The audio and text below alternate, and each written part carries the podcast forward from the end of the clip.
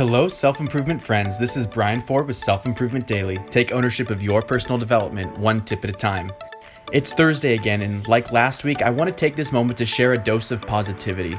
Again, gaining inspiration from the Instagram page at Power of Positivity, this quote hit particularly close to home, and it goes Worrying means you suffer twice.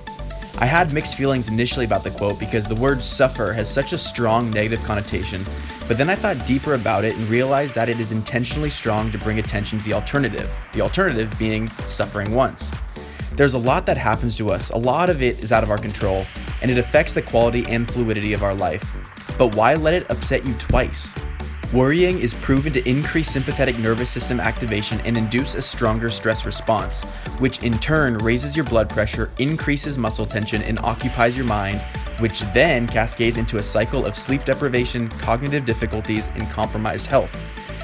Fortunately for us, there is an easy solution to limit worrying, which is to choose positivity. By seeing the better side of stressful situations, you can pay attention to the factors that don't occupy your mind, eliminating the negative and maladaptive cascade that follows. At the very least, if you can't find a silver lining to a situation, crack a smile because the simple act will bring physiological benefits that counteract the stress. Find positivity in your life around you, it makes everything better. Thanks for listening, and tune in next time to Self Improvement Daily.